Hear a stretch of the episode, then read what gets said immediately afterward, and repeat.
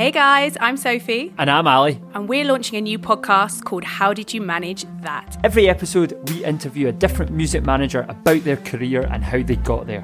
We get the highs, the lows, the stories, the lessons, and everything in between. We'll be chatting to managers looking after superstar, platinum selling global acts to those just starting out on their journey. So if that sounds like your kind of thing, subscribe now and be the first to hear episode one when it goes live with none other than Jamie Oborne, the manager of the 1975.